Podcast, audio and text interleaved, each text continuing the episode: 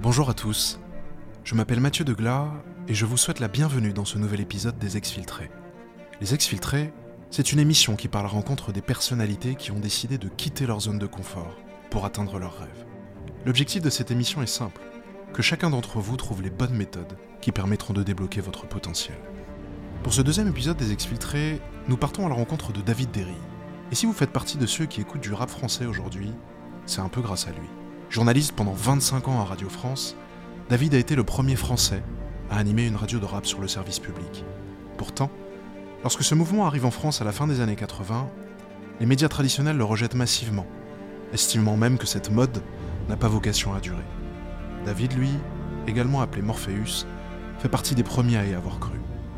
Entre enfance difficile, burn-out, rencontre exceptionnelle et renaissance, David, qui fête aujourd'hui ses 50 ans, vous raconte son incroyable exfiltration. Alors, préparez-vous à être inspiré. Salut Morpheus. Salut Mathieu.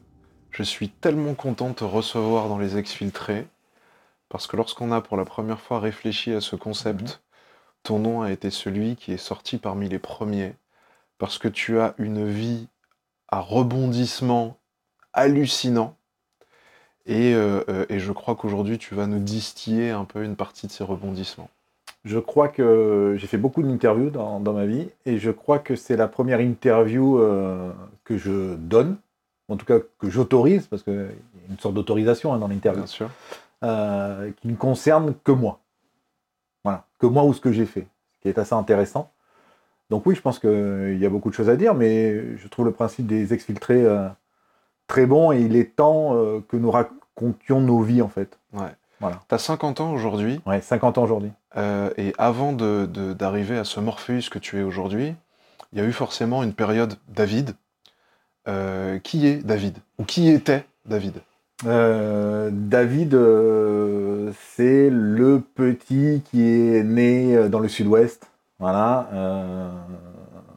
d'une mère pas très cool, d'un père euh, très gentil mais très alcoolique, euh, qui a eu une vie, mon père, euh, très compliquée lui aussi, euh, du côté de Marseille, avec, euh, avec des histoires pas très nettes non plus.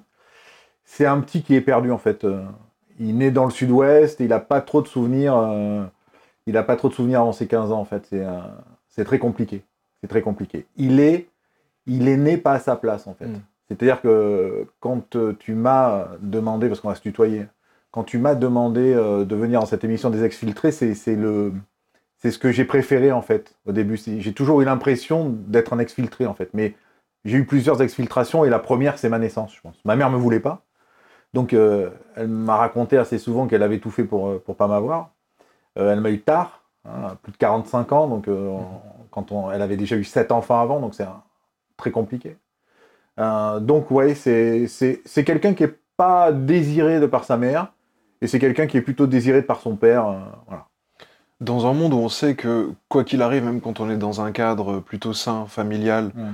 c'est déjà dur de trouver sa vie. Comment on fait pour trouver sa, sa place quand, en plus, on a des influences externes qui nous disent déjà tu n'es pas à la tienne?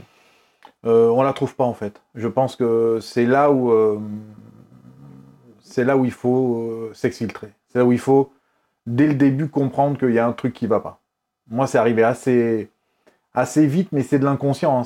On, on se dit pas quand on a 1, 2, 3, 4, 5, 6, 7, 8, 9, 10 ans que je savais que j'étais pas à ma place. Je savais que rien n'allait. Je savais que, que mes goûts, que mes passions, que, que mon amour de plein de choses, ça n'allait pas avec, euh, avec euh, ce que je vivais et comment, étaient, euh, et comment étaient mes parents avec moi et surtout ma mère. Parce qu'il y a les potes, il y a les copains, il y a les premières copines, et là, il y a un décalage. Ah, tu vis là. Ah, c'est ça ta vie. En fait, mon père est, ouvrier euh, dans le bois, et ma mère est secrétaire. Et on est loin, euh, on est très très loin euh, de la vie que je vais avoir. C'est-à-dire qu'on n'a pas d'argent. mon père, mon père perd vite son travail. ma mère, bah, vieillissante, perd vite le sien parce qu'elle travaille chez un psy. Le psy suicide. C'est, en fait, tout est très compliqué dès le début. Donc, pour répondre à ta question, je ne sais pas comment j'ai fait, mais dès le début, il y a une chose qui était sûre, c'est que j'étais pas à ma place et qu'il fallait que, que, que, je, que je parte de, de- de ce schéma pour, euh, pour faire autre chose.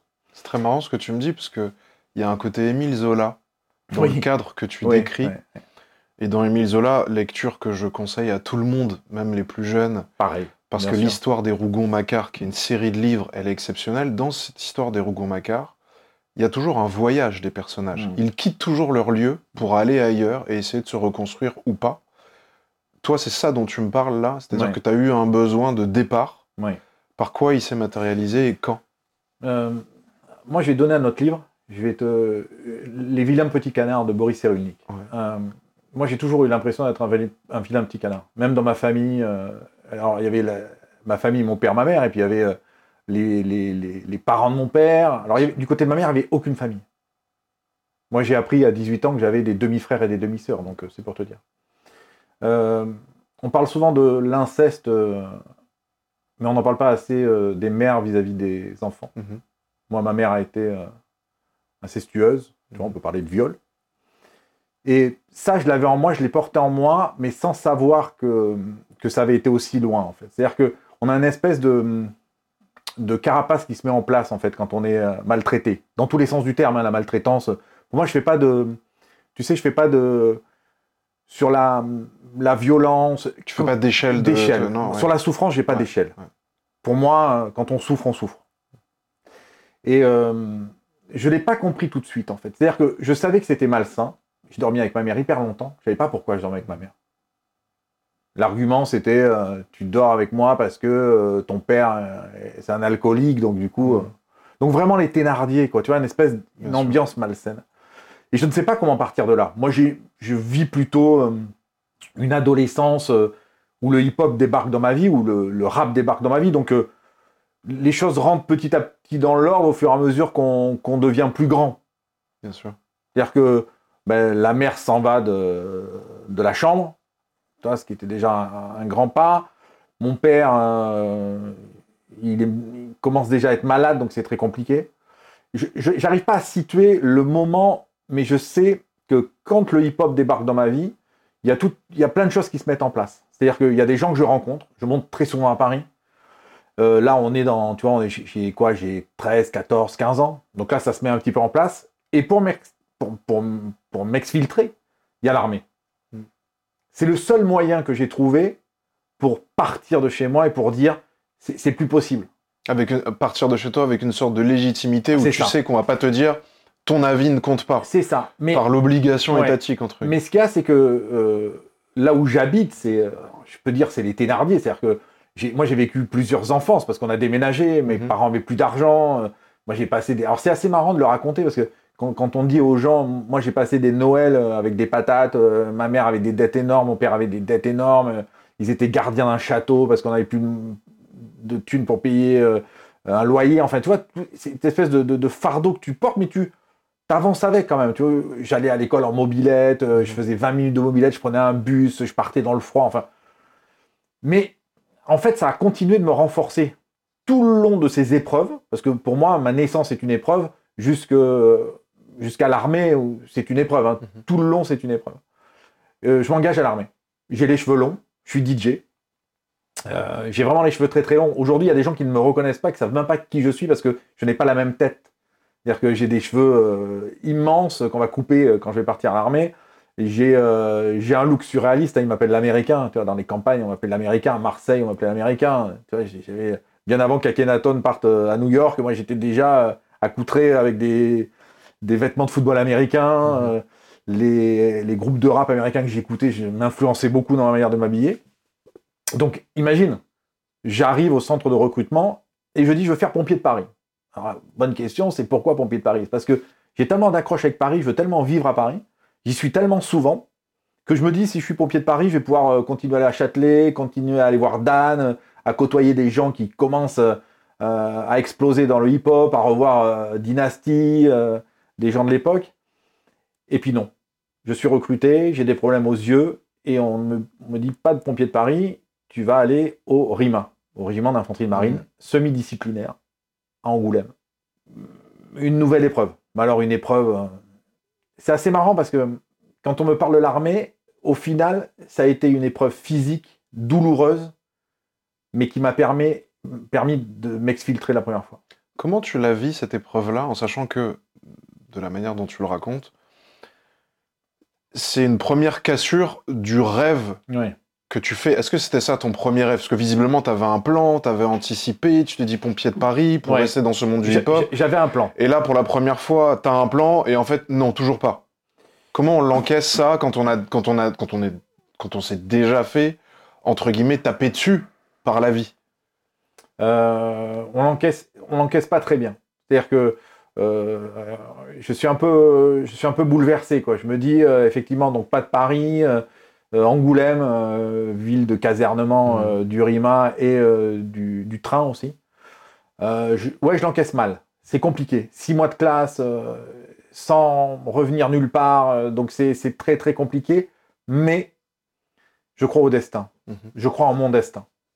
Donc il y a, il y a sûrement une raison pour laquelle je, je suis refusé euh, aux pompiers de Paris. C'est marrant cette, cette, ce- cette flamme que tu, que tu prononces. Tu dis je crois en mon destin. Mais parce Comment que on si- fait pour croire en quelque chose qui ne s'est toujours pas matérialisé? Est-ce que c'est une flamme qui est en nous et qu'on doit entretenir? Est-ce que c'est quelqu'un qui te dit toi tu pourras devenir quelque chose? Est-ce que c'est dans l'observation de tes modèles à l'époque? Tu Ouais. parlais de groupes de rap américains, Ouais. etc. Où tu dis je veux devenir comme lui. À quoi on s'accroche? Je pense qu'il y a eu euh, euh, une professeure de communication qui a été importante pour moi, vraiment. On n'a pas parlé d'études parce que je pense que ça sert à rien d'en parler. Je pense que euh, moi, les études, je les ai pareil survolées en fait. C'était Mhm. c'était quelque chose de cauchemardesque par moment pour moi. Mais il y a une prof de communication qui m'a dit euh, Toi, en com, t'es es bon. Toi, ça va le faire. Donc il y a eu une prof. Et ça a été ça le premier espoir, la Ouais, et mon prof d'histoire ouais. en troisième, en troisième qui a été extraordinaire avec moi. Il m'a dit "T'as une faculté, euh, garde-la, euh, de t'émerveiller, euh, d'être curieux, euh, garde-la." Donc j'avais cette flamme. En fait, tous mes traumatismes d'en- d'enfant, je, les ai, comme je t'ai dit, je m'étais mis une carapace. Donc au final, ils, ils sont pas apparus tout de suite. Donc euh, le fait de pas aller euh, aux pompiers de Paris, pour moi, c'est comme le reste. C'est comme quand ma mère me dit bon, mais tu vas pas y arriver. Mhm. euh, quand mon père est sous le soir ou quand des profs me disent ouais t'es un nul, tu feras rien de ta vie. C'est un peu pareil, c'est- le même. euh, au fond de moi, ok, ok, ça va le faire. Quoi qu'il arrive, ça va le faire. Moi, il y a une phrase que j'aime beaucoup qui dit tout passe. Oui, tout passe. Oui, oui, C'est une de mes très phrases juste. Tout, favorites. tout passe. Parce qu'on a, un- on a une très mauvaise appréciation du temps. Donc, quand on se fait euh, choquer Ouais. par quelque chose, une Ouais. mauvaise nouvelle, même la météo, Ouais, euh, ouais. oui, Tout passe. j'essaie de me dire, eh, tout va passer. Seuls les Donc, murs en juste, place. ouais, exactement. Non, mais oui, non, mais Tout totalement. à fait. C'est ça. Donc euh, tout passe et l'armée, au final, est, est- est- est plutôt une, une épreuve. euh, Il y, a les- il y a les bonnes et les mauvaises épreuves, en fait, Mhm. je pense. Dans ma vie, j'ai eu les deux. Et je pense que j'ai eu autant de mauvaises que de bonnes. Et maintenant, c'est plutôt vers les bonnes. Donc ça, c'est plutôt bien. À 50 ans aujourd'hui, euh, c'est quand même merveilleux. Quoi. Et euh, donc je rentre à l'armée et là, c'est l'enfer. quoi. C'est stage en Guyane commando, c'est stage grand froid, c'est stage je pose des mines antipersonnelles, c'est stage conduit des AMX 10 RC, c'est Mhm. stage... voilà. Et puis... euh, En termes de valeur, de sens, tu arrives quand même à savoir mm, alors, pourquoi tu fais ça ou t'es, comme beaucoup de personnes qui ont fait le service anti-système militaire. Alors, j'ai un peu de mal parce que j'arrive euh, du mouvement hip-hop où Ouais. MC Solar chante à l'époque euh, Je ne veux pas aller au service militaire, je ne veux pas faire la guerre pour un morceau de Mm, terre, mm. où tous les rappeurs français de l'époque sont antimilitaristes, où il y a une espèce de. de. de, de, de- ouais, de contradiction, mais je pense que ma vie est une contradiction. Donc, euh, il y a une contradiction entre ce que je suis, ce que j'écoute, et ce que je vis, ce que je, ce que je fais au quotidien. Euh, c'est assez surprenant je dirais que ça m'a apporté non pas des valeurs, mais je pense que ça m'a euh, permis de me caler. Il y a des horaires. Mm. Tu arrives à l'heure, tu te lèves, faut que tu repasses tes vêtements, faut que tes chaussures elles soient propres. Faut que bah, ton sergent, même si c'est euh, le, le pire des connards, il faut quand même que tu le respectes, quoi. Tu le salues. Tu vois? Euh, Toi, en tant que papa euh, que tu es aujourd'hui, ce sont des choses que j'ai essayé d'inculquer à mes ouais, enfants. qui, qui- qui Ouais. viennent de cette Ouais, qui viennent éducation-là de cette. Parce qu'on ne peut pas dire que hum, mes parents m'aient vraiment éduqué, en fait. J'ai eu plutôt l'impression de, de, de, de passer cette époque. pas, pas vraiment eu l'impression de, de faire ce que... je- Moi, j'ai fait ce que je voulais tout le temps, donc Mm. euh, j'avais pas vraiment de cadre. L'armée m'a donné un cadre et j'en avais besoin. Après, je me suis engagé. Mon père pleurait ce jour-là, mon père. il- Alors que non, on est fiers quand on... Bien sûr. Moi, quand je dis à mes parents, je me suis engagé à l'armée, personne ne comprend. Donc, j'ai passé ces, ces mois d'armée qui se sont interrompus là aussi, le, le passé m'a retrouvé assez rapidement, qui sont interrompus parce que mes parents tombent malades. Mon père devient, enfin, il, il a un cancer qui commence à se développer, donc euh, ma mère est aussi malade. Ils sont, ma mère est âgée, mon père a 10 ans moins que ma mère, donc tu vois, tout, tout ça fait que ben, le téléphone sonne et euh, voilà, les parents sont malades, il va falloir arrêter l'armée, il va falloir dérilles, tu revenir, repars. euh, tu repars. T'as quel âge à ce moment-là? J'ai, euh, je me suis engagé, j'avais 17 ans, j'ai 19 ans et des brouettes quand, quand je quitte l'armée. C'est tôt pour encaisser autant? Déjà, dans un monde, je te dis ça parce que j'essaie toujours de comparer un peu avec notre époque. À l'armée arrive euh, ma femme. Donc c'est, tu vois, je voulais en venir là parce que, ouais, c'est tôt pour encaisser tout ça. Je suis d'accord. Et euh, d'ailleurs, plus tard, tu, je te raconterai comment j'ai surmonté ça. Mais il y a ma femme qui arrive. Donc là, on est dans un, dans un système où je me dis, OK, l'armée, il y avait deux choses qui étaient importantes. C'était euh, cette rigueur que j'ai appris, mais il y avait quelque chose qui m'attendait aussi euh, au bout de l'armée. Un espoir. Ouais. Et là, à la sortie de l'armée, quand j'étais euh, adolescent, j'ai, euh, je menais les manifs lycéennes. J'ai toujours été un meneur de manifs. J'ai toujours été euh, quelque part un meneur de tout. Un meneur quand il fallait faire des conneries ou un meneur de manifs. euh, J'ai toujours été un meneur. Et il y a un journaliste qui m'avait interviewé à l'époque et qui est resté avec moi en contact pendant, pendant tout le temps où j'étais, où j'étais à l'armée. Et il me dit, écoute, je reprends la direction d'une radio, t'es où, qu'est-ce que tu fais? Grand amateur de rap aussi, euh, DJ Master Boost premier, avec qui j'ai fait mes armes avec mes premières MK2 euh, quand j'avais 14 ans. Et ce mec-là me dit, euh, vas-y, viens, je monte une radio, viens. J'avais jamais fait de radio de ma vie. Ce que j'avais, c'est effectivement euh, ma voix et euh, je parlais beaucoup. Et je sors de l'armée, mes parents sont malades, mais je trouve un emploi. Je peux pas m'empêcher de te poser cette question. Parce que depuis tout à l'heure, tu me parles de références, etc. T'en distilles un peu. C'est qui, c'est qui ou c'est quoi tes rêves à l'époque en termes de musique? Parce que je sais que la musique ai est un élément hyper important de l'exfiltration. On écoute de la ouais. musique quand on veut, quand on veut se déterrer à faire quelque chose. On écoute de la musique lorsqu'on est triste. On te écoute de la musique lorsqu'on se marie. On écoute de la musique lorsqu'on est dans les transports. La musique, c'est quelque chose de permanent aujourd'hui, surtout avec les plateformes de streaming. Bien sûr. Toi, à l'époque où c'est beaucoup plus rare, on est au CD, machin, on se les passe, les cassettes, faut enregistrer, c'est une galère. C'est qui tes rêves? Alors, on n'y a pas encore le CD quand euh, moi j'écoute. euh, mon père écoutait beaucoup, beaucoup de musique à la maison. S'il y a bien quelque chose que je peux euh, aujourd'hui, euh, si je peux le remercier aujourd'hui, euh, parce que j'en veux pas à mon père, j'en veux pas à ma mère. Tu vois, la résilience, elle a été jusque-là. Euh, Georges Brassens, Duke Ellington, beaucoup de jazz, euh, euh, Barbara, euh, de la chanson française. Ça, c'est ce qui a bercé mon enfance. Et Brassens en particulier. Ferré. Tu penses que, parce que tu cites Ferré, tu penses que c'est de là dont vient aussi Oui. une partie de ta voix et ta capacité à avoir une élocution très claire? Je pense, oui. Je pense. Mon père euh, s'exprimait pas vraiment bien, ma mère non plus. Euh, Je pense que ça vient du fait que mon père écoutant beaucoup de musique Mhm. et beaucoup de chanteurs à texte, du coup français, je pense que quelque part, euh, Ton éducation. mon éducation a commencé Ouais. par là. Ensuite, c'est l'arrivée du hip-hop euh, américain, quoi. C'est-à-dire que moi, je tombe euh, NWA, je tombe, je tombe vite dans le, dans, dans le rap new-yorkais, Cool Herc. Enfin, tu vois, des, des gens qui ont marqué vraiment des- des- le début du hip-hop américain. Mais, et là aussi, Mathieu, tu vas voir, ça, ça a un rapport incroyable. Le rap américain, ok, mais le rap français. Moi, je prends une claque quand j'entends les premiers rappeurs français, quand j'entends euh, euh, Dynasty, Lionel sur Radio Nova, les cassettes qui se passent et tout, je dis, waouh, quand je commence à écouter les premiers NTM et les, euh, pas ce qu'on connaît maintenant, les premiers assassins, les groupes qui Mhm. passaient dans le Mhm. studio de Nova, j'écoutais ça, je me disais, mais le rap en français, mais c'est ça, c'est ça le, c'est ça que je- c'est ça que j'aime, c'est ça que je veux faire, c'est ça que je veux, enfin, c'est une fulgurance, quoi. Tu, tu vois, je. J'aimerais bien qu'on s'arrête sur ce moment-là. Oui. Parce que j'ai le sentiment que y a, dans, dans une vie, il y a un avant et il y a un après quand l'humain trouve cette fulgurance. Quand il arrive dans un endroit où qu'il entend quelque chose ou qu'il rencontre quelqu'un et qu'il est en mode Pouah, la Ouais. claque quoi. Châtelet. Ouais. Enfin, chez Dan, euh, dans le magasin euh, euh, Ticaret, moi, je- j'ai j'ai écouté des choses incroyables. Il y avait un studio en bas. Moi, je tombe sur des. Et je, et je suis jeune. C'est-à-dire, moi, je monte à Paris en bus. Il me faut quand même 7 heures pour arriver du sud-ouest pour venir à Paris en bus.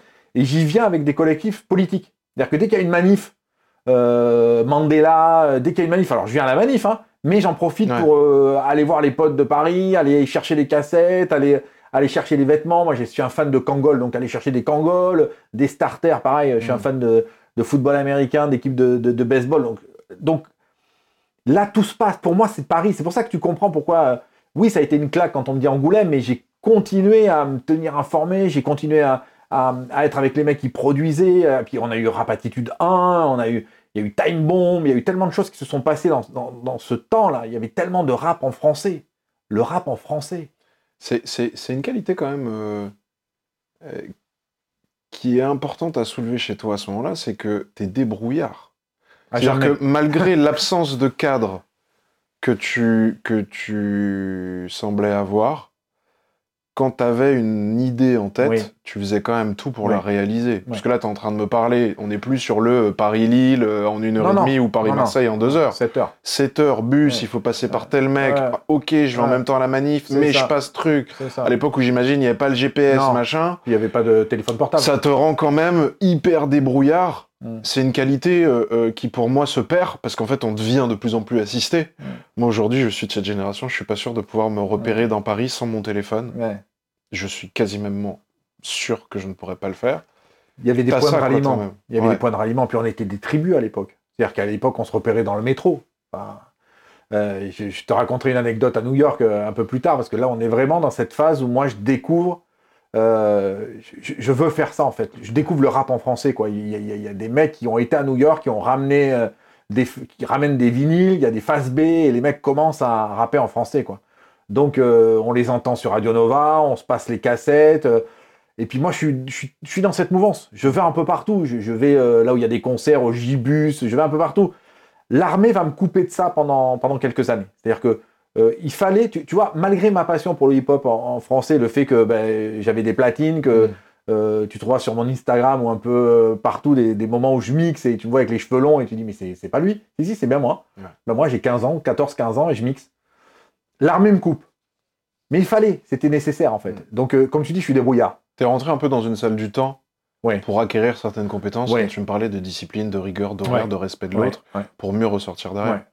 Et, et euh, ça m'a fait le plus grand bien. Derrière, je ressors et j'ai pas le temps de ressortir que la vie me, me, me prend. Quoi. Je, je prends cette radio associative, qui est aussi dans le sud-ouest, et j'anime ma première émission de hip-hop. Voilà. En province, il n'y avait pas d'émission de hip-hop. J'anime la première émission de. On est en quelle année à ce moment-là? On est. euh, ben, J'avais 19 ans, donc j'en ai 50 aujourd'hui. Tu fais le calcul? Non. Parce que je suis très mauvais en maths.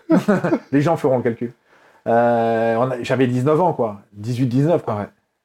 Donc là, euh, j'anime première émission en province, ça dure un an, je deviens directeur de cette radio. Mais t'es pio... Enfin, c'est- c'est c'est dingue quand même ce que tu racontes, parce que t'es pionnier, déjà, on est en 2023, Ouais. D'un mouvement artistique qui se fait encore classer dans les catégories urbains, etc. Ouais. Et toi, dans les années, fin des années 80, du Oui, coup, bien sûr, ouais. t'es en train de me dire, tu animes une des premières radios hip-hop Ouais, de province. Ouais, de province, ouais. Comment tu te sens? Parce que quelque part, tu me dis que t'as démarré un peu en bas dans une difficulté, mais tout d'un coup, tu, tu- tu sais, c'est un peu Céline qui Ouais, dit les derniers seront les premiers. les premiers, ouais. Mais là, en fait, tu deviens premier. Oui, il n'en Encore. restera qu'un, moi j'aime bien cette Ouais, phrase. Tu t'en rends compte à ce moment-là? Est-ce que ça crée de la fierté chez toi ou tu Non. dis non, non, je suis le petit Non, débrouillard, non, je euh, me rends pas je compte. galère Ah non, euh, je me rends pas compte, je me rends pas compte. euh, Je pense que ma femme se rend beaucoup plus compte que moi de ce qui arrive. C'est-à-dire que tout d'un coup, j'anime une émission où je- alors euh, cette émission, ce- euh, ce- cette radio, c'est Crystal FM, et euh, l'émission s'appelle Hardcore Style. Et en fait, j'avais le journaliste qui m'avait repéré à l'époque euh, m'avait dit écoute ta carte blanche. Donc ça veut dire qu'à 20h, j'interrompais toutes les, toutes les, je coupais l'antenne, je prenais la parole, et là, je passais, je passais tout ce qui me tombait sous la main. J'avais euh, nos limites, quoi. J'étais, euh, ça, je passais tout, tout, tout, tout, tout. Je Pourquoi les gens te font confiance comme ça? Parce que c'est quelque chose qui est très précieux dans le cadre professionnel, surtout d'un média d'influence sais comme pas. une radio, surveillée beaucoup plus à l'époque que ça ne l'est aujourd'hui. bien sûr. Pourquoi on te fait confiance? Tu sais, tu sais pas? Je sais toujours pas.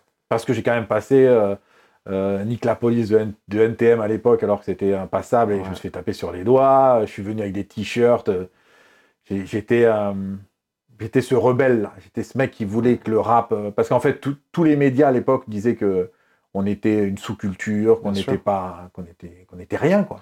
Comme on a, Ça comme on a- ressemblait un comme on petit a peu dit à- ça pour le manga. Oui, oui. Comme, tu vois. Mais ça ressemble un petit peu à ma vie, quoi. Ouais. Ouais, t'es rien, t'es une, Mm. t'es une merde. La musique que t'écoutes, c'est de la merde. Non, non, la musique que j'écoute, c'est le futur. C'est Ouais. un truc de fou. Ouais. Et alors, j'anime cette émission. Et euh, tout se met en place dans ma vie. hein. C'est-à-dire que du coup, euh, je vais me marier. euh, ça, c'est un truc de fou ce que je vais te raconter. C'est-à-dire que Radio France vient me chercher. Radio France m'écoute. Et un jour, il y a un gars qui descend, qui est euh, un responsable des programmes. Il s'assoit sur le bureau et il dit Écoute, David, euh, nous, on veut te prendre. Radio France. Radio France. Non, mais pour un gamin à qui on a toujours dit Tu seras rien, tu seras de la merde, euh, Mm. Radio France. Et là, mes parents commencent à me voir, enfin, ma mère surtout, commence à me dire Ah, mais mon fils, euh, ah, ben, il commence à ré- ah, il réussit, mon fils, hein, je te l'avais dit. Et à Alors côté- te l'avait pas dit. ah non, il dit Ouais. que je serais qu'une merde et que je ferais rien, comme la majorité des gens. Radio France vient me chercher, et là, on attaque une autre phase un peu compliquée de ma vie. Parce que ça va être dur. Parce que ça va être éprouvant. Parce que là, je vais me confronter à, à une machine qui est, qui est énorme. Radio France, France Culture, France Inter, Bah, je reviens sur le Émile Zola, mais tu vas être confronté au ventre de Paris. c'est ça. Avec ça, ses aspects ça. politiques. On n'est Politique. plus juste, tu viens, tu passes ton Ouais, CD en province, euh, Crystal FM. du tout, du tout. Non, non, là, il y a un patron, il y a des étages, il y a des Il y influences. a une grosse maison Ouais. ronde. Et, ce qui est, et ce qui est marrant, c'est que là, je passe donc. euh, on fait une émission le samedi euh, avec euh, Master Blues Premier, qui s'appelle euh, Haut de gamme. Haut de gamme parce qu'on passe que des musiques haut de gamme. Et moi, je passe que du rap. Et là, je m'attaque encore à la deuxième strate des, des, des gens, comme tu dis, le ventre de Paris, ces gens, les directeurs des programmes, les, les rédac chefs qui disent Oui, t'as. t'as- Moi, j'ai j'ai des souvenirs assez incroyables de, de- de moments fous où tu reçois euh, Bouche de là d'MC Solar, où Mm. tu reçois. euh, où moi, j'étais un fan de JM à l'époque, euh, de Timide et Sans Complexe, de tous ces groupes de l'époque. Et j'arrive et à chaque fois, je me prends des beignes, des vestes. Les mecs me disent Ça marchera jamais Hmm. c'est de la merde. Si ça, je mar- si ça, ça marche, je me fais moine. De MC Solar. Mais je crois que pour avoir interviewé pas mal de rappeurs dans ma vie et pas mal de gens dans la musique qui se sont confrontés euh, au même établissement, à cet establishment, euh, tu sais, euh, Ouais, ça tu, le dis très bien. C'est-à-dire que euh, c'est incompréhensible en fait. Mais nous, on- moi et les autres, hein, on, on y a cru en fait. Moi, j'y ai toujours cru. Je les écoutais pas en fait. Je savais que j'avais raison. Je sais pas comment te dire que je savais qu'au fond de moi, j'avais raison. Ça allait le faire, j'allais réussir. Je savais que quand je m'affrontais avec ma mère, quand je m'affrontais avec des gens euh, dans des repas de famille, il n'y avait pas beaucoup de famille, mais il y en avait un peu. Quand je m'affrontais avec ces gens-là, je savais que j'avais raison. Je ne peux pas te dire, je savais que j'avais raison. Et l'avenir me, la- l'avenir me l'a montré que j'avais raison. Je- je- tu trouveras peut-être que je te flatte, mais, euh, mais euh, je, tu sais comment je suis passionné d'histoire, tu l'es aussi. C'est un trait qu'on retrouve chez les gens qui ont changé le monde, Mm. d'avoir cette capacité de, contre tout le système, de dire je sais que j'ai raison. C'est euh, Galilée euh, quand il dit bah pourtant en fait euh, la Terre est tournante ici Mm. les mecs on n'est pas le centre de l'univers. Mm. C'est Christophe Colomb quand il te dit bah non en fait là je pense qu'il y a un autre chemin Mm. et certes et qui découvre certes pas l'Amérique mais il, il- il a les coronesses d'aller de dire je veux trois bateaux et découvrir un truc. Euh, même dans les religions, sur les trucs, enfin, t'as toujours un mec qui change le destin, c'est un gars qui croit dur comme fer, parfois sans explication rationnelle, Mm. que ce qu'il pense est l'avenir. Après, je pense qu'il y a ceux qui l'ont changé pour le monde. Là, tu viens de citer des, des gens que, effectivement, qui ont changé le monde. Moi, j'ai changé, j'ai changé mon monde, en fait. C'est déjà pas mal. C'est déjà, moi, C'est déjà énorme. euh, il y a une phrase de, de Booba, je sais pas si on aura l'occasion de parler de Booba euh, Très dans cette probablement. interview, qui dit Je laisse la tâche à Dieu de dire qui est bon, qui est mauvais. Ouais. C'est dans 3G. C'est ça. La suite de la phrase est belle aussi. Ouais. Je pense qu'au fond de moi, j'avais cette phrase. Mm. Moi, je, je savais que les gens étaient mauvais. La plupart des. C'est malheureux ce que je vais dire, mais la plupart des gens que j'ai rencontrés à cette époque, je parle de l'époque, je parle pas maintenant, ils étaient pas. Ils étaient mauvais. Je pense que ma mère était mauvaise. Je pense que mon père était très bon, trop bon. Mm. Ça l'a ça l'a tué de l'intérieur. Donc tous les gens que j'ai rencontrés étaient mauvais. Et à Radio France, je me suis confronté encore une fois à des gens qui m'en voulaient. Ouais. Et je n'ai jamais compris pourquoi un petit gars comme moi qui a jamais rien demandé à personne, qui vient de sa province, qui a déjà qui en a, qui en a bien chié étant petit, pourquoi les gens en voulaient autant à parce que je suis pas le seul, mais à des, à des enfants ou à des gens comme moi? Mm. Je me suis toujours posé cette question pourquoi? Je sais pas, j'étais pas une victime. Euh, j'étais plutôt, euh, toi, j'étais plutôt costaud. je- Ouais. J'avais pas peur d'aller à la bagarre, mais les gens m'en voulaient. Et à, toutes, et à Radio France, ça a été effroyable. Je suis resté à Radio France pendant euh, plus de 25 ans. J'ai à peine vu naître mon fils. J'ai à peine, j'ai pas vu naître ma fille. Enfin, je les ai vus naître. C'est ça, ça le paradoxe. J'étais là le jour de l'accouchement, mais après je travaillais. J'ai travaillé pendant 25 ans, non-stop. J'ai travaillé, travaillé, travaillé, travaillé. J'ai travaillé jusqu'à le point où je voulais aller, avoir la matinale. Hmm. Réveiller les gens. Faire ce qu'on appelle le 6h, 9h. J'ai travaillé jusque-là. Et ça a payé. Je me suis affronté avec tout le monde. J'ai fait tous les stages. J'ai côtoyé les plus grands euh, intervieweurs, les plus grands animateurs. J'y étais, même si on ne croyait pas en moi, même si on disait tu feras jamais la matinale. J'ai fait la matinale. Et ce que je voulais le plus au monde pendant 25 ans m'a tué. Il y a bien. Alors, j'ai tatoué euh, ce qui ne tue pas nous rend plus fort, tu sais. cette espèce de phrase, c'est Nietzsche hein, qui, qui, Et finalement, ça m'a, ça m'a, ça m'a détruit en fait. Ça m'a détruit. Et c'est marrant parce que ma mère ne m'a pas détruit. Ma mère ne m'a pas détruit. L'armée ne m'a pas détruit. Et le fait que j'ai tellement voulu performer, être le meilleur dans mon domaine, j'ai tellement voulu euh, que ce soit ce que je voulais, parler aux gens, de la manière dont je voulais, personne ne me croyait quand euh, je réveillais les gens, je faisais des, des, gags téléphoniques, j'étais, c'était un truc de fou. Enfin, c'était, pour Radio France, c'était, fou. Ça a marché. Les gens m'ont suivi, j'ai été écouté, et ça m'a, ça m'a flingué. Qu'est-ce qui te euh, Qu'est-ce qu'il te reste de cette expérience? Est-ce que c'est avoir de la modération vers ses rêves? Est-ce que c'est ne pas s'oublier, assez se connaître pour ne pas s'oublier dans le travail, même si c'est notre passion? Et Dieu sait qu'on est dans un monde où j'ai le sentiment qu'il faut faire très attention parce qu'on a des influences tous les jours sur notre téléphone portable de mecs aux États-Unis comme David Goggins, mm. machin, qui te disent lâche rien, vas-y.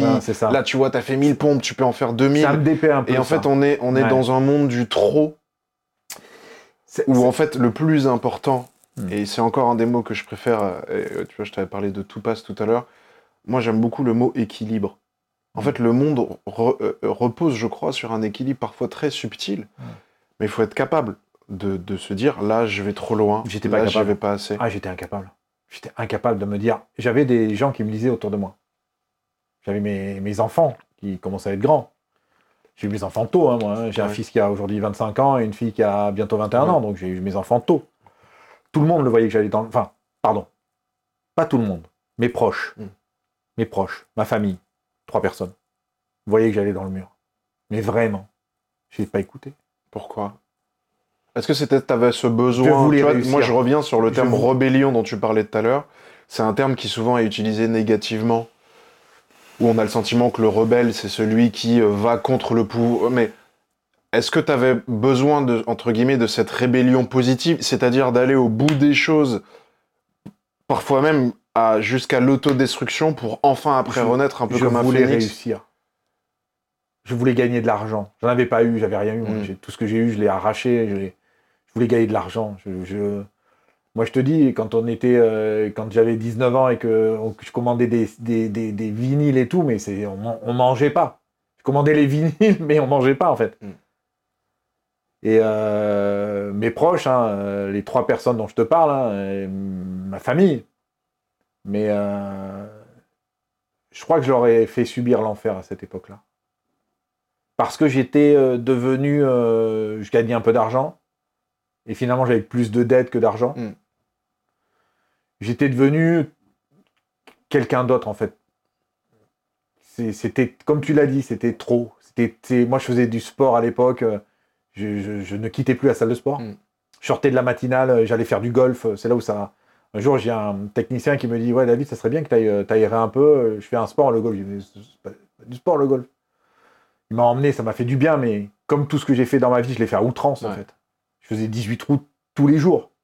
J'allais à la salle de sport, je suis pas un grand sportif. Euh, j'y allais jusqu'à jusqu'à perdre. Il y a des photos où je me reconnais même pas. Je suis tellement maigre, c'est pas dans ma nature. Mm, mm, mm, enfin, c'est pas toi, Mathieu, je vais dire ça. Toi, qui côtoies des, sportifs ou voilà, j'étais j'étais devenu euh, maigre, euh, fatigué. J'étais j'étais éprouvé physiquement et je me levais tous les jours à 2 h du matin.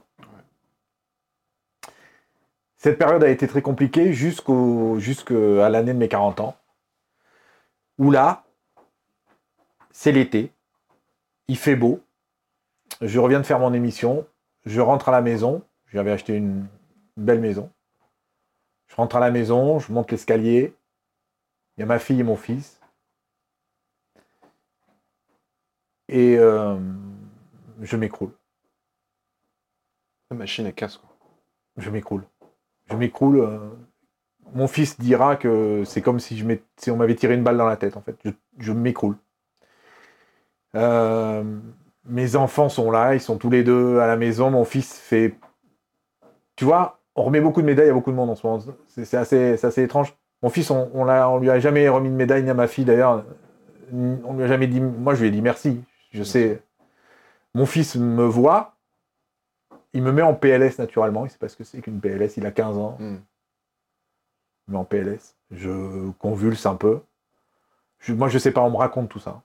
Euh, il appelle les pompiers. Bon, les pompiers euh, font ce qu'ils peuvent. hein. Mon fils est très énervé contre les pompiers parce que ça va pas assez vite, parce qu'il a peur. Ma femme arrive, euh, très complexe. tout le monde a peur. Ce que je t'ai pas raconté, c'est que j'avais déjà fait des épisodes qui auraient dû me mettre la puce à l'oreille. J'avais déjà fait des migraines avec Aura avant. Mm. on a cru que je faisais des AVC. Bon, on va pas tout raconter. C'était des, c'était des signaux que je n'ai pas, j'ai pas interprétés, et que je, je me suis pas écouté. Et ce jour-là, on me met, euh, on me met dans l'ambulance, euh, enfin dans le camion de pompiers et tout. Je vois les larmes de, de, de mes proches, de mes trois proches, et je me dis ouais, là j'ai, voilà, ça y est, c'est, euh, C'est la fin. ouais, c'est fini, ouais. c'est fini. Est-ce que La radio, c'est fini, c'est fini. Est-ce que tu étais, entre guillemets, prêt à tirer le rideau par épuisement Je suis resté, euh, je suis resté un an au lit. Ouais. Je suis resté. euh, en fait, quand on parle de, de burn-out, il faut bien différencier. euh, on n'est pas en dépression tout de suite, en fait. C'est d'abord le corps qui est plus là. en fait. Ouais. Le, le corps, on n'arrive plus à le, à le contrôler, en fait. Il n'y a plus de jus, il n'y a plus d'essence, il n'y a plus rien. On est. Le travail nous a. Et moi, ça me fait beaucoup de mal quand j'entends des gens qui disent Oh, mais non, le burn-out, ça n'existe Mm. pas, ou le burn-out, c'est des conneries, on ne peut pas être épuisé. Ouais, il faut travailler, le travail, c'est la santé. Tu l'as dit, c'est la santé si on sait faire la part des choses. L'équilibre, toujours. Voilà, d'équilibre. Moi, j'avais pas d'équilibre. Mm. Moi, je travaillais H24, mon téléphone était ouvert toute la nuit, ça pouvait sonner, il pouvait y avoir un truc. Je suis resté un an avec la bienveillance de mes proches, de ces trois personnes. Euh, mon fils qui m'a sauvé la vie, ma fille qui a participé aussi. Et euh, heureusement qu'il a été là, parce que s'il avait été tout seul, j'ose pas imaginer ce qui, serait, euh, ce qui s'est passé. C'est c'est grave. Un, un malaise cardiaque, c'est grave. C'est c'est pas à prendre à la légère. Quoi, tu vois. Et euh, ta question, elle est, ta question, elle est très bonne parce que j'ai pas eu le temps de faire le deuil. On m'a pas laissé le temps de faire le deuil. C'est-à-dire que je passe un an au lit et ensuite on se rend compte qu'il y a une espèce de machine malsaine. Il y a des, il y a des contrôles. Alors on est en arrêt maladie, euh, longue durée. Et puis il y a des contrôles, il y a, il y a des organismes de santé, et puis il y a des contrôles de ton employeur, et puis ton employeur il joue un peu avec toi, il te veut plus vraiment, mais il Mm. te le dit pas vraiment jusqu'au jour où je te passe toutes les étapes parce que ça dure longtemps, jusqu'au jour où bah, tu vois bien que c'est fini, que ce qu'on te propose c'est plus Mm, possible, mm, que mm, tu as un peu, t'as un peu d'estime encore euh, de toi. Et, et mon fils là encore, avec toujours pareil avec mes proches, ils ont une idée euh, fantastique. euh, mon fils a un appareil photo, euh, il me dit vas-y viens papa, je te prends en photo, viens, lève-toi, sors du lit, viens avec moi. Puis il me prend en photo, il, il monte une marque de vêtements. Avec ma femme et puis euh, tout s'enchaîne. Ça s'appelle comment cette Instagram arrive, euh, c'était tel père tel fils à l'époque. Ça s'invente pas. Ça s'invente pas. Et puis euh, tout s'enchaîne un, peu vite. L'Instagram prend, assez marrant. J'ai des marques parisiennes. je vais saluer Tiller parce que euh, ils ont joué un grand rôle à l'époque. Je vais saluer aussi. Il y a des tatoueurs qui se reconnaîtront quand ils verront ça parce que je me suis fait beaucoup tatouer à cette époque-là et il me fallait. euh, Et tout se met un petit peu en route, c'est-à-dire que la radio s'arrête. Moi, j'ai pas le temps de faire mon deuil, mais je commence à faire un autre deuil. Je rencontre, euh, je rencontre la psychothérapie. Je rencontre des gens qui vont s'intéresser à mon cerveau. Et ça, ça a changé ma vie. Aussi bien au niveau littéraire qu'au niveau euh, de, de, de la parole. Et là, je mets du temps avant de m'en remettre, parce que pendant la psychothérapie, tout ressurgit en fait. On parle d'autoparentalité, on fait de l'EMDR. On, Et toi, t'en avais à faire. et moi, j'en avais, et j'avais besoin de. le petit enfant qui pleurait encore à l'intérieur de moi, j'avais Ouais. besoin de le prendre dans mes bras, de lui dire, ok, ce que tu as vécu, euh, euh, ce que t'as fait ta mère, euh, le, le viol, la, la sensation de, de, de, de- de plus être soi-même, Mm. je l'avais enfoui en fait. Tout ça. Alors certains diront, ben voilà, ça participe au fait qu'il ait fait un burn-out, qu'il soit tombé. C'est sûrement une pierre à l'édifice, mais ce qui m'a, ce qui m'a flingué, c'est le travail. Quoi. Mm, Ce qui m'a flingué, ce qui a, ce qui a fini de m'anéantir, c'est le travail. Si j'avais fait attention à cet équilibre, si j'avais pris soin de moi avant, j'aurais fait tout ça avant. Et puis, quelque part, j'ai envie de te dire, parfois, il y a certaines choses qui sont de l'ordre de l'indicible et qu'on n'a pas besoin d'expliquer tout le temps par Ouais. des chiffres, par des calculs. Ouais. Mm. Je trouve ça assez culotté, si, si tu me permets de- de- d'ouvrir cette petite parenthèse. Très culotté de l'homme d'essayer de mettre des chiffres très précis sur un cerveau qu'on ne Mm. connaît pas encore. Mm. Si on part du principe qu'on ne connaît que 10% du fonctionnement de notre cerveau ou qu'on ne l'utilise pas, Bien sûr. bah, ça veut dire que le reste, faut accepter que parfois on ne sait pas, et que là, la personne, elle vient de s'effondrer. Ça peut être à cause de son boulot, ça peut être à cause de ce qu'elle a mangé le midi, ça peut être à cause de tout son parcours, peu importe. Juste là, il a envie de faire une pause. Mm. Laissez-le faire cette pause. Et je crois que, tu Mm. vois, tu me parlais de, de, de l'employeur, du machin, des organismes qui viennent te voir pour te dire, ah, est-ce que vraiment vous êtes rude C'est ça. bah, En fait, peut-être que là, encore une fois, tu as été perçu comme un rebelle Mm. dans un système où les gens souffrent et en fait on leur dit tais-toi, reviens au boulot ou sinon t'as 30 jours max pour réparer quelque chose qui parfois prend 10-15 Ouais. ans. Est-ce est-ce- est-ce que c'est bien vrai? Ah, c'est ça. c'est- on- En fait, on met de la C'est suspicion. quoi la notion de vérité Oui. sur un sujet comme ça? C'est Il y en a pas en on fait. met de la suspicion sur tout, en fait. Ouais. On, on met, euh, on remet en doute la parole des gens assez facilement maintenant. Euh, moi, je l'ai vu avec MeToo, j'ai vu arriver MeToo avec. euh, j'ai vu arriver les gens qui, se libéraient de quelque chose. Alors, ils ont eu besoin de Twitter, Mm. ils ont eu besoin des réseaux, mais c'était libératoire. Bien sûr. J'ai vu des gens se libérer d'un fardeau. Moi, je m'en suis assez vite libéré parce que ça n'a jamais été tabou.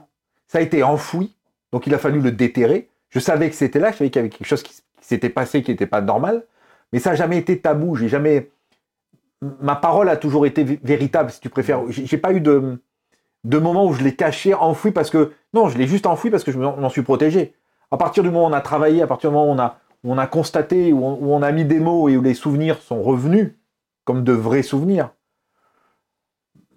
bah, j'ai oralisé, j'ai dit. J'ai dit, euh, j'ai dit victime d'inceste, euh, victime de viol. euh, vous qui êtes victime d'inceste actuellement ou vous qui êtes victime de viol, parlez. Ouais, bien sûr.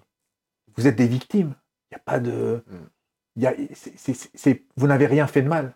Parce que la société n'aime pas voir l'horreur aussi. C'est là, tu es en train de parler de sujets qui sont de la vie, de l'ordre de la vie intime, familiale. Bien sûr.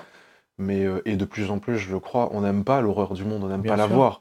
On aime, on, on aime bien l'observer par curiosité quand elle est loin, Mm. Mais quand elle est là, à quelques kilomètres, euh, porte de la Chapelle, Bien sûr. ou même là, tu vois, on est dans le 7e arrondissement, Mm. il y a des gens qui souffrent terriblement, euh, euh, on veut cacher.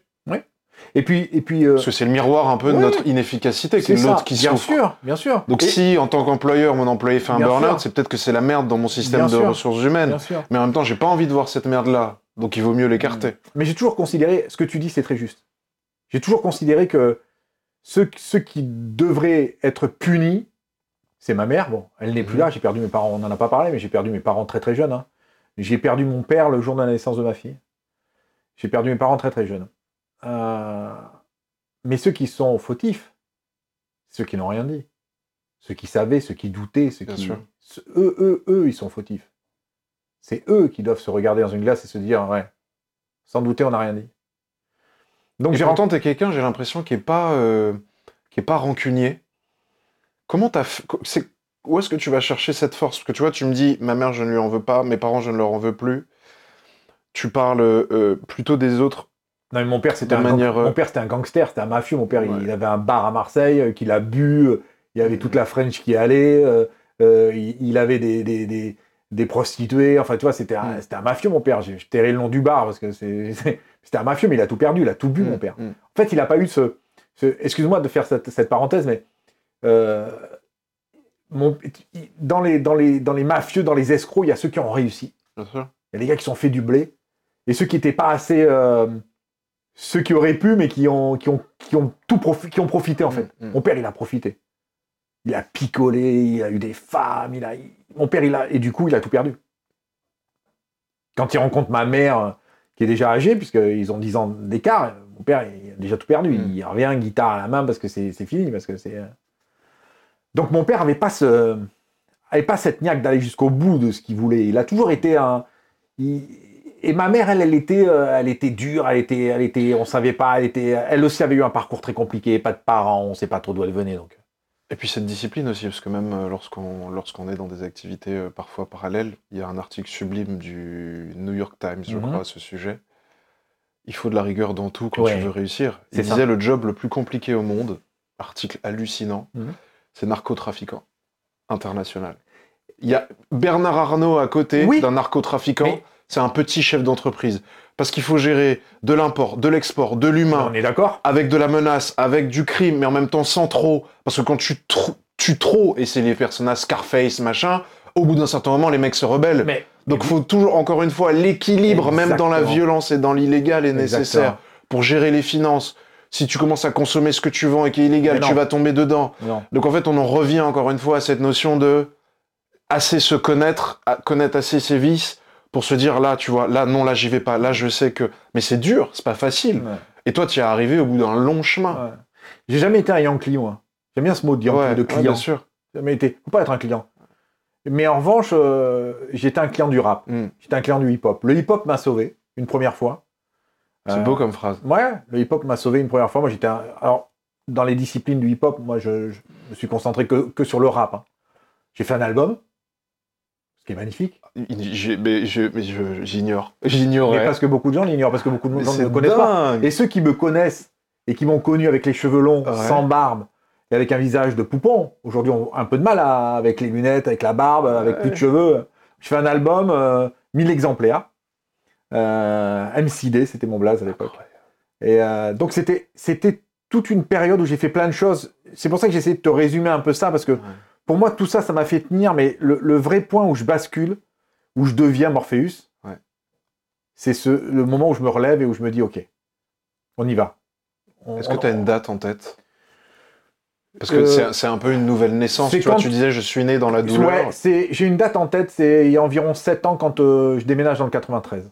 Quand mon fils, euh, il fait des études euh, de monteur, il est monteur, il, a, il décide de s'engager dans ces carrières, c'est un photographe de talent, il est monteur euh, de talent aussi, il travaille pour Canal+, France 2. On mettra dans la vidéo son, son Ouais, c'est vu par Jeune trucs parce qu'il est vraiment. ouais, il est vraiment très très, il est talentueux et puis euh, il a, il, est sensible, mon fils en fait. Il a, il a vu tellement de choses, il a entendu tellement de choses.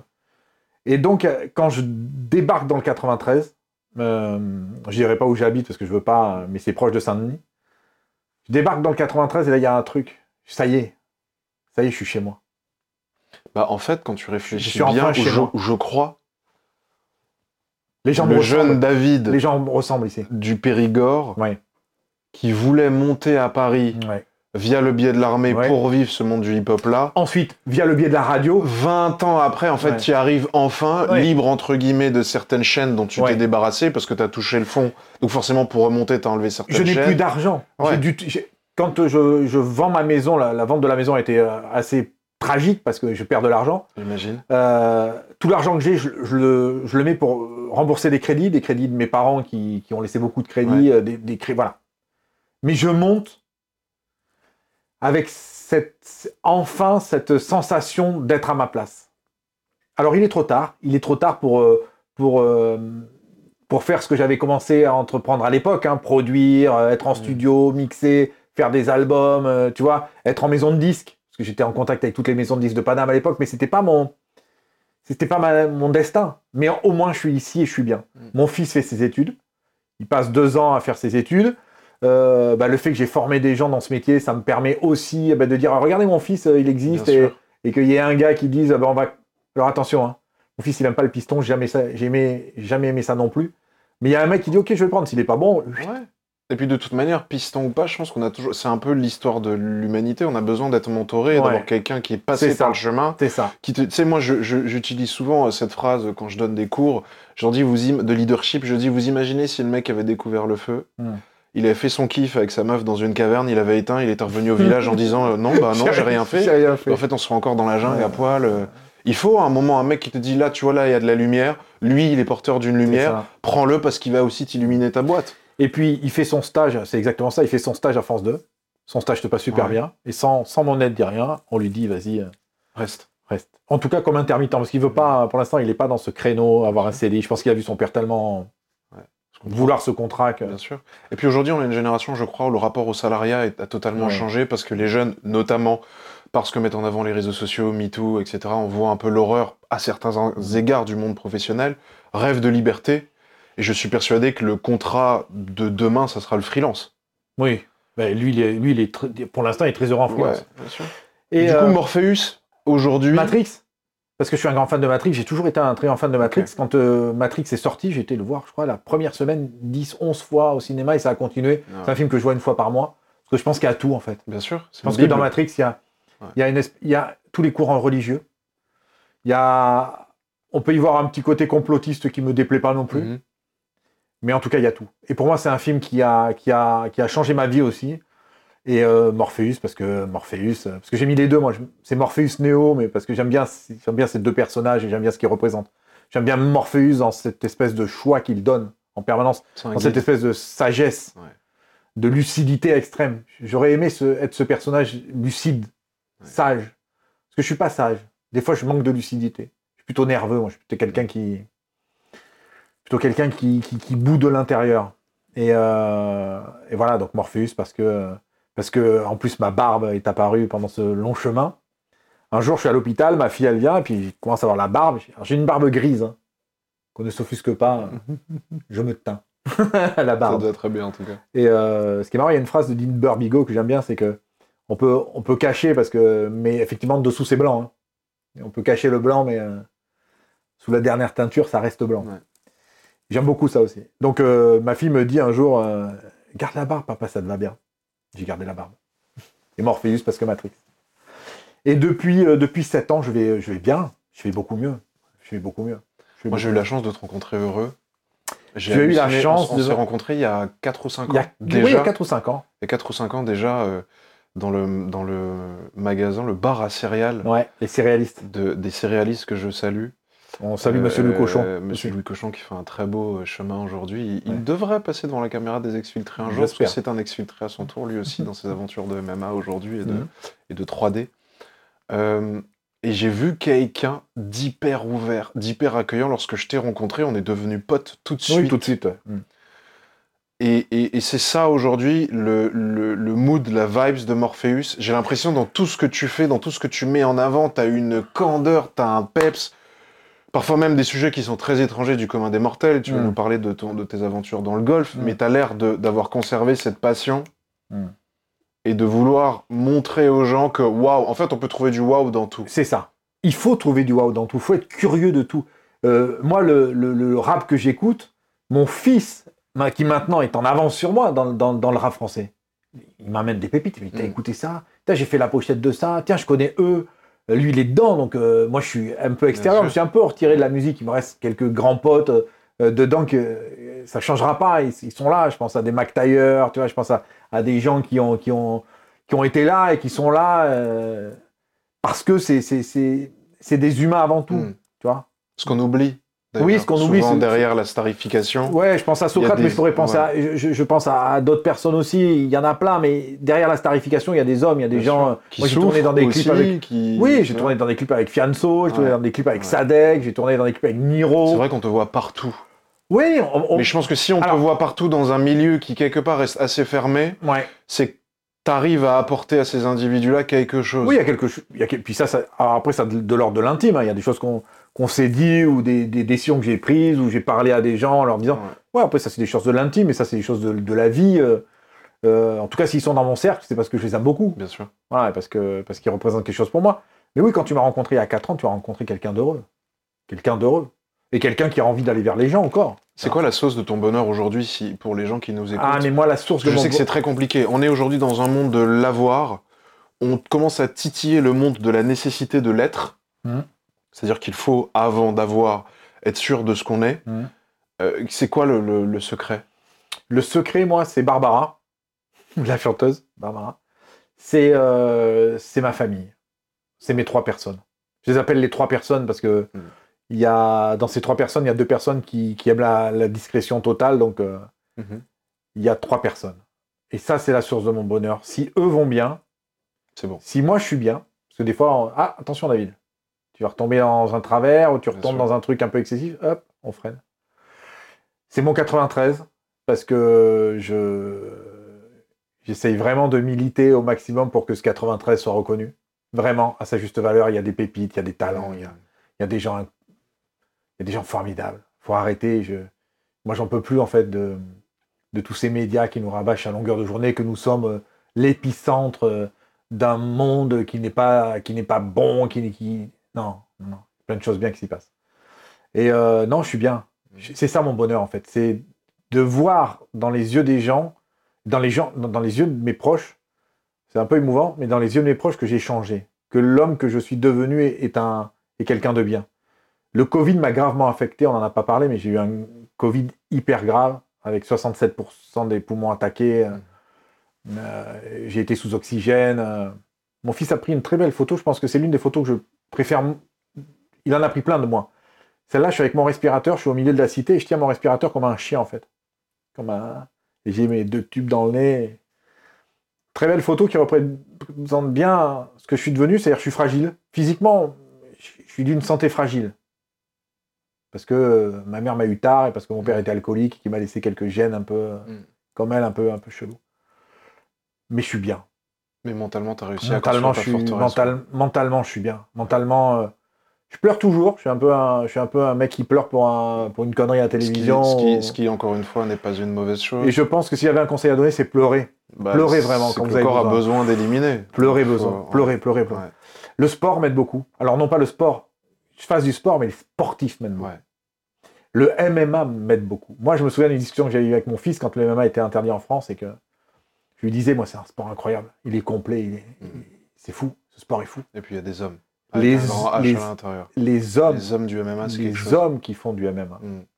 les hommes, ces hommes-là, C'est Alexandre qu'on a, on a mis en commun, euh, Alexandre Oui. Querez, The Solution, que je salue, salue. également, qui m'avait dit une fois, il m'avait dit, euh, euh, t'en as peut-être une perception RMC, euh, euh, fun, etc. Mais il dit, tu sais, quand tu rentres dans une cage, Mm. que le mec il ferme derrière toi, c'est pas comme un ring où tu peux non. sortir. du tout. Quand le mec ferme derrière toi, tu te bats pas contre la personne en face Mm. de toi, tu te bats contre toi-même, Mm. contre tes peurs, Mm. contre ton entraînement que t'as peut-être pas fait. au- Et, et il dit, c'est ça, c'est là où on trouve les hommes. Je pense aussi. Au-delà de tout euh, l'aspect euh, physique, testostérone, etc. Moi, j'ai toujours aimé le football américain. D'aussi loin que je m'en souvienne, J'ai une autre toujours- arène C'est aussi. une autre arène. Tu peux pas sortir. Moi, je suis fan de Tom Brady, Ouais. c'est un quarterback, euh, voilà. Je suis fan de plein de joueurs de football américain, de Reggie Bush, qui a joué aux Saints et tout. C'est aussi un sport où tu peux pas sortir. Ouais. C'est un sport où quand tu es sur le terrain, c'est quelque chose de Ah, terrifiant, exactement. le football américain. Et puis pour ceux qui sont déjà allés dans des stades américains, c'est des. incroyable. Donc, Le stade de France à côté, c'est un club de quartier, quoi. Bien sûr. Mais le rugby aussi va beaucoup apporter. Le Bien rugby, j'allais parler le rugby. Le, le parrain de mon fils est un, est un grand entraîneur de rugby euh, qui est dans le Pays Basque. Le rugby m'a aussi beaucoup apporté quand j'allais mal. Et donc le sport, et non pas en, le, en, en- en étant sportif, mais en côtoyant les sportifs. Et ma dernière aventure, qui est le golf, euh, m'occuper de golfeur en tant que directeur de communication, c'est magnifique parce que c'est un sport euh, méconnu. C'est un sport qui est un peu, tu sais, euh, bourgeois, euh, blanc. euh, non, le golf, c'est pour tout le monde. Euh, moi, c'est ma, c'est mon nouveau, c'est mon nouveau cheval de bataille. C'est ta nouvelle quête. C'est ma nouvelle quête. Ouais, démocratiser le golf. Ah, venez au golf, les Mm. gars. Venez. Toutes les banlieues, si vous m'écoutez, venez faire du golf. Venez Ouais. essayer. Ce, n'est pas un sport réservé. Il y a une étiquette. Alors, ouais, il faut avoir le polo, Mm. le col, le polo dans le pantalon. Mais comme dans tout sport. Comme dans tout sport. Tu peux pas rentrer sur un terrain de rugby euh, Judo. en claquette. Bien euh, sûr, judo. Le judo, tu portes Mais ta ne vous laissez pas impressionner. Bien sûr. Moi, c'est ça qui m'im- qui m'importe, c'est jamais dans votre vie, ne vous laissez pas impressionner. Soyez, à un moment donné, soyez sûr de vous. Écoutez, parce que moi, l'écoute m'a permis d'avancer. Faire des stages avec des grands noms de la radio, avec des grands journalistes, m'a permis d'apprendre. Apprenez. Mais si vous croyez en vous et si vous avez quelque chose au fond de vous, une petite voix intérieure qui vous dit que vous pouvez le faire, faites-le. Vous cantonnez pas, c'est pas pour moi, je vais pas y arriver. Si, si, on peut y arriver. Je dis pas que c'est facile. Je dis pas que c'est merveilleux, mais on peut y arriver. On peut vraiment faire quelque chose de sa vie. C'est sublime ce que tu nous dis. Et, et j'aime pas le défaitisme. Mm. Parce qu'en ce moment, il y a une espèce de défaitisme ambiant, en fait. Tout le monde. euh, Le Covid a été. Ouais, le Covid a été euh, terrible pour les jeunes. hein. Moi, je voudrais pas avoir 20 ans euh, aujourd'hui. Ça a été terrible pour les jeunes. Nous, euh, on peut se confiner, on peut coucouner, on peut. C'est vrai qu'à l'âge où, tu rêves de liberté, c'est compliqué. Quand on te l'enlève, C'est très complexe. Et c'est très complexe aujourd'hui. Le rapport homme-femme est très complexe. Il doit être réinventé. Il doit être Quand on réinventé. essaie de le présenter comme simple, Je voudrais pas être ma comme fille. binaire, Voilà. alors qu'en Je voudrais pas être ma il fille ni mon bien fils maintenant, Ouais. parce que c'est très compliqué pour eux. Mais croyez en vous, bordel de merde. Croyez en vous. Je veux le seul message que j'aimerais laisser. J'ai essayé d'écrire un livre, j'y arrive pas. C'est trop confus. C'est trop. Je suis quelqu'un de l'oral. Il faudrait que quelqu'un l'écrive. Mais le seul message que j'essaye de dire à, mes enfants, parce que c'est eux, c'est de leur dire qu'il faut y aller, quoi. Nous, on sera là derrière. Et si vous êtes parents, soyez derrière vos enfants. Les lâchez pas, leur lâchez pas la main. C'est eux le futur. Nous, ça y est, on, on a fait notre part. Il me reste encore. euh, Il faut les accompagner. voilà, j'ai 50 ans, je suis pas vieux, hein. Un peu quand même. Mais 50 ans aujourd'hui en plus, c'est beau. Mais je, je- euh, c'est à eux. C'est place. Moi, moi, c'est fini. Moi, je, moi, je reçois des chaussures, on m'envoie des, les marques m'aiment bien, elles m'envoient des trucs. euh, Je suis content. Je suis content. Je prends des photos, je suis content. Qu'est-ce qu'on peut te souhaiter? Euh, euh, j'ai trop vu la maladie de près, aussi bien chez mon père, ma mère euh, ou mes proches. J'ai trop vu de gens mourir. J'ai trop vu, de gens mourir en fait, dans mes bras. De de pas être malade, de pas être trop malade, d'être bien soigné, d'être en bonne santé en fait. Moi j'ai le reste je l'ai. J'ai de l'amour, j'ai mes enfants, ça ça changera pas. Je, souhaite que mes proches soient en bonne santé et que- et que je sois en bonne santé. Le reste, euh, si demain il faut repartir à zéro, si demain j'ai plus d'argent, pas grave. Et je sais que là, il y a des gens qui se disent Ouais, moi j'ai pas d'argent, je souffre. Je souffre, David, j'ai pas d'argent. j'ai- j'ai- Mm. C'est c'est dur. La, la- la vie qu'on a aujourd'hui, c'est dur. Et je parle toujours qu'en mon nom. Mm. S'il faut repartir au charbon, je repartirai au charbon. Différemment, mais débrouillard. Merci Morpheus pour cette nouvelle exfiltration. C'est moi qui te remercie. C'était c'était un, moment particulier pour moi. À très bientôt, mon ami. Merci, Mathieu.